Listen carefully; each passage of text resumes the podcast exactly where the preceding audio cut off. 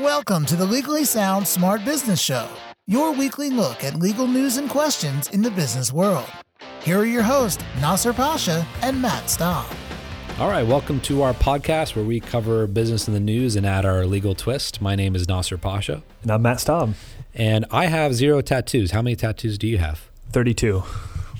32. it's actually, you know, I just read, by the way, that I don't know, it made me think of this, but someone ranked the best football cities, and I think San Diego's ranked like 34 or 32 or something like that. I don't know how it goes, but how many? There's only like 30 some teams in the in the country, right? Yeah, well, yeah, there's 32 teams. So I hope they weren't 34th. yeah, that, no, I, I'm pretty sure it was 32. well, so there's a couple things. One, I te- are they technically, well, it wouldn't matter because they're either going to count St. Louis or they're going to count Los Angeles.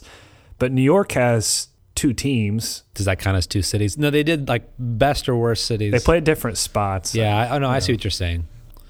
Well, let's not analyze it too much. Point is, is that you have the same number of tattoos as the rake of San Diego in their in their fan base. Well, you, you figured it out. I have all 32 NFL logos tattooed. so Okay, perfect. Well, actually, I mean that that may be a copyright violation. Did you think about that before you put it on? Yeah, and well, it's I'm glad you mentioned that because it's something I did want to bring up. It was it's kind of a second layer. If if this episode was an onion, this would be the second layer of what I was going to discuss here. But What if it was an orange? Same thing, second layer. maybe uh, it could just be the the peel or the rind, whatever that is. Okay. Yeah. But the actual juice of this episode is the deal with this the tattoos. And so I, I it's something I never thought about before. You know, so you go out and when I got go out and get my 32 tattoos, you know, obviously it's it's on my body, but who owns the tattoo or the artwork that's done on the individual? And I never really thought about it all until I saw this lawsuit this past week with the NBA. Well, I don't think it's even with the NBA. I don't think there's any players involved either. I think the actual lawsuit is With the video game maker, right? yeah, the creators of NBA 2K are getting sued by the this company that did the tattoos. They bought the license or the copyright ownership from all these tattoo artists. Actually, Okay, is that uh, who it is? yeah. Are they the company that employed or was that house the artist that did it or No, I think I think what they did is they they wanted to license out these these tattoo images, maybe for uh, who knows why. Like maybe other people wanted to get these same Im- images as the fans, and so I think with Solid Oak Sketches, they they purchased, they went to these different tattoo artists and actually bought the rights to that particular art piece, that copyright image. I saw that there were the licensing agreements from the artists and this company that ultimately sued. But the point is so this company sued NBA 2K, whoever has the ownership in that, for copyright infringement because what this game is doing is it has these all these NBA players and you know it's 2016 so we have it gets better the graphics get better every year and By the way, that's debatable. If anyone plays sports games, it's like, yeah, you can see one more freckle than you did before, but it, it just, well, this is my area, right? At least we're getting to video games and you can talk the sports stuff. So, but from the video game perspective, it's, it's kind of frustrating because, Uh, you know, especially with Madden, it's like, okay, every year they come up with something new and, and try to make it the graphics a little bit better. But really, I mean, we're still pretty far from where we need to be, I think. I can't, I mean, really, we want to just realistic, you know, we want to play ourselves as you know. I literally, in order to play a basketball video game, I, the best thing I recommend is just to go outside and play basketball. yeah you can see the real tattoos in real life Yeah, exactly. Anyway, good.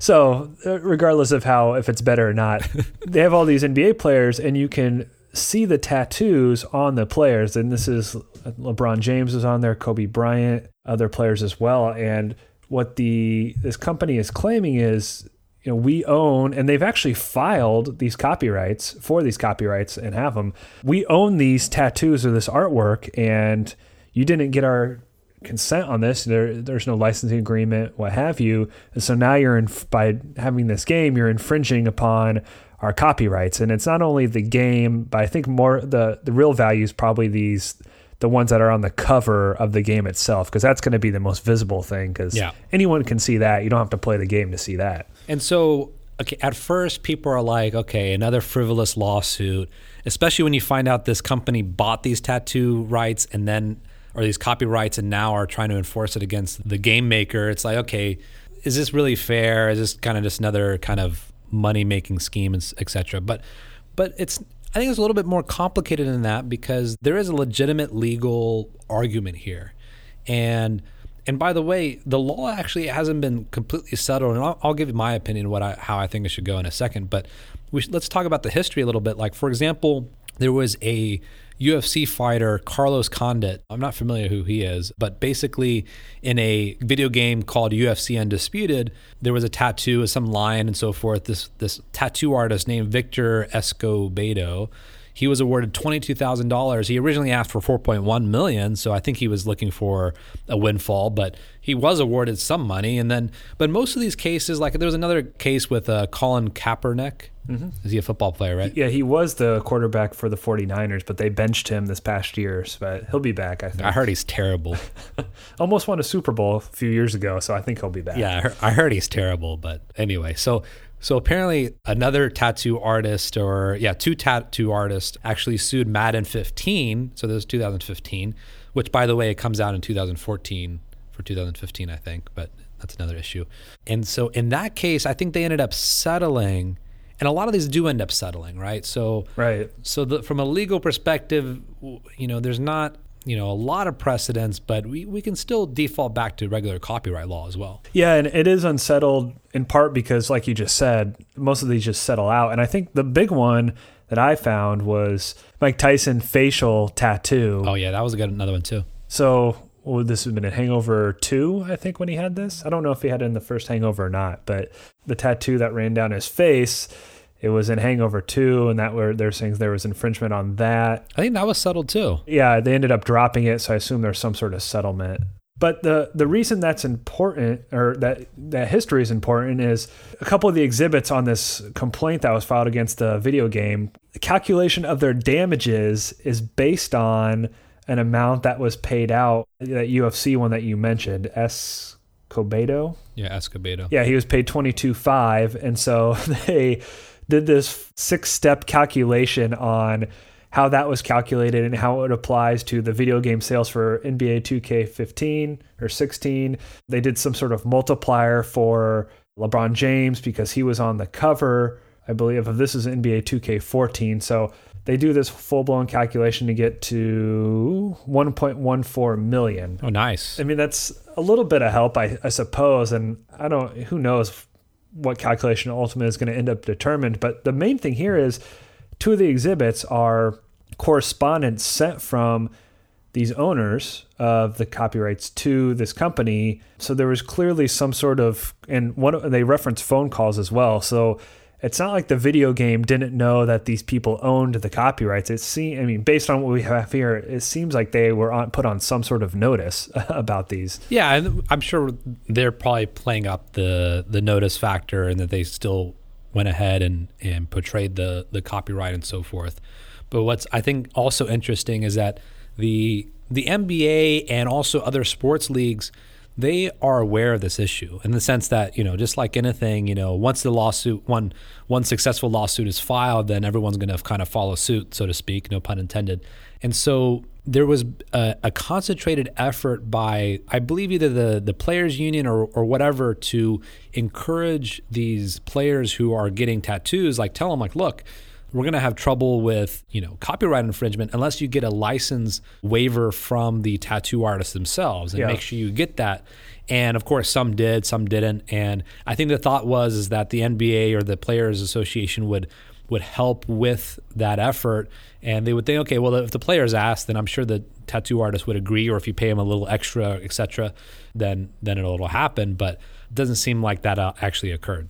Yeah, that was uh, surprisingly the NFL that never has their act together in 2014.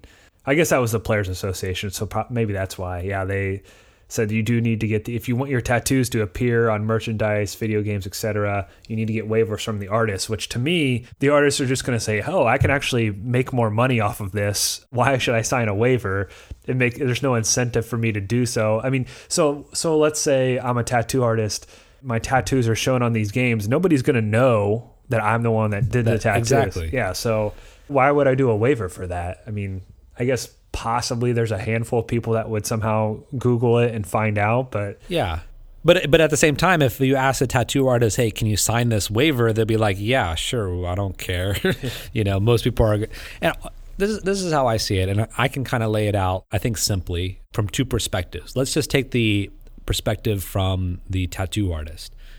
If you take any artist and draw them, and you draw a painting, and you give it to somebody, and that person holds the painting and then that person holding the painting is portrayed in commercials or what have you and the painting itself is part of the you know character of that person then yeah the original artist you would think that they would have an, a legitimate right to say hey look you know you're using that image you know and reproducing it and so therefore regular copyright laws apply. The only and, and with a tattoo artist, the only difference is that okay, instead of holding a painting, it's just something on someone's skin. Yeah. But I think that would be the the kind of the best fair argument as to why they should be compensated. But here's I think a, a substantial counter argument is that you're not giving them a painting.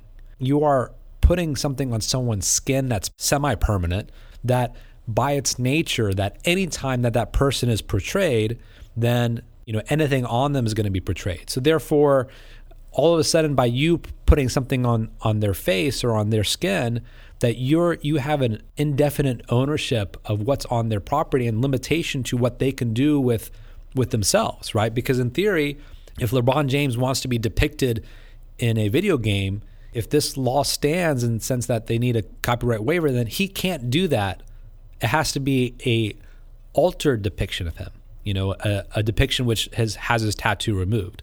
So I think from a fairness perspective, even if the district court or I think this is I assume this is a federal court since it's copyright, even if the district court actually holds in favor of the tattoo artists, I think in the long term through appellate work or through maybe a change of legislation, but more likely, I think in the in, in, the judicial process, the tattoo artists are going to lose eventually. Because if you take it to its full extent, it just doesn't make sense. What do you think? I was going to quickly say one thing we didn't catch on here was, or maybe you did and didn't mention it, and then I'll answer your question. Oh, I, I, I caught everything. So I catch everything, I should say the people that first reached out to the video game about trying to, you know, kind of warning them about this potential copyright infringement was the same person that was with Mike Tyson, is not the lawyer that ultimately filed this lawsuit. So, uh, okay, yeah, I, I, mean that's an interesting, interesting, interesting wrinkle to it. But yeah, to go back to what you said before, this just seems like something that's going to settle. I, I don't know. And you're you're probably right, but I think in 2K Games perspective, my advice to them is like, look you know, unless you're optimistic that your players that you're going to be depicting for not only NBA 2K but all your 2K games, including NFL, including baseball or whatever, that they're going to get waivers from the tattoo artist, then okay, fine, settle. But if not, if you keep settling these cases, then as soon as you settle this one, then it's going to be the next one and the next one, and or you're just going to have to get rid of, rid of depiction of tattoos. And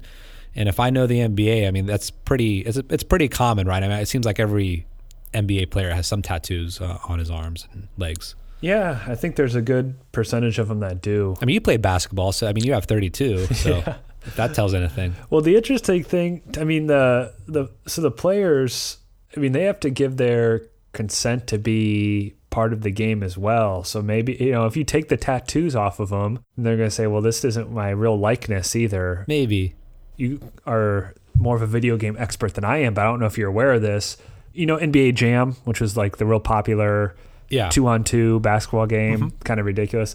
So Michael Jordan, I don't know if it was in all versions, but definitely one of the versions refused to be in the game. But then you can unlock him somehow, right? Well, I don't know about maybe that might have been another version, but if I recall, there was one that he wasn't in the game, but then somehow like you could do something, you know, one of those secret codes or whatever.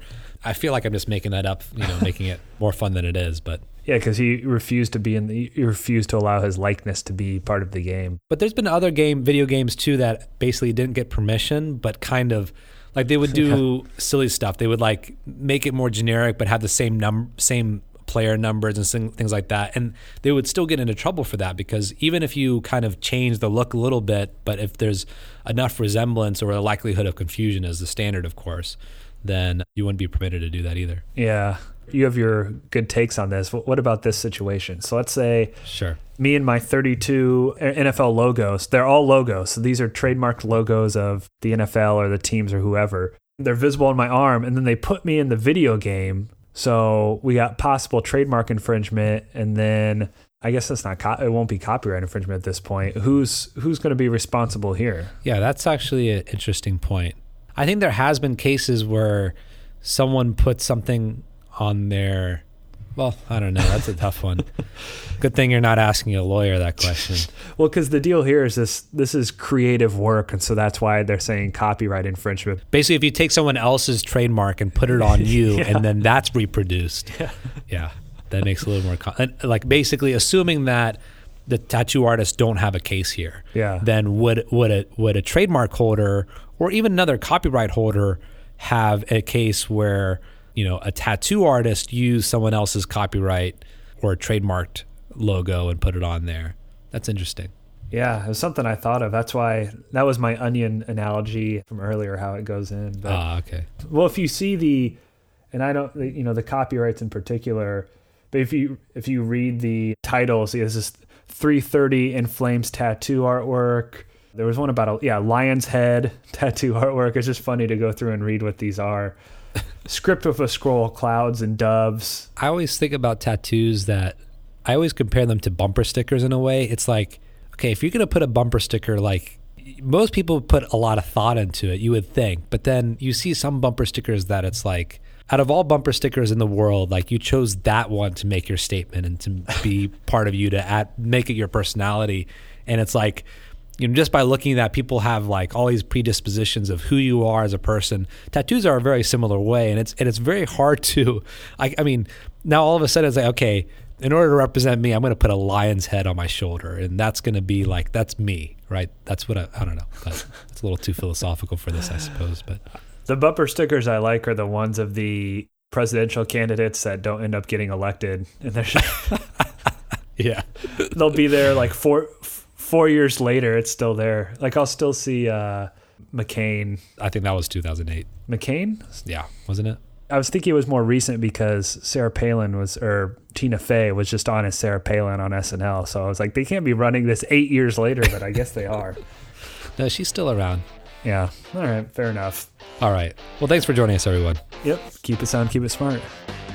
This has been the Legally Sound Smart Business Show with your hosts Nasser Pasha and Matt Staub.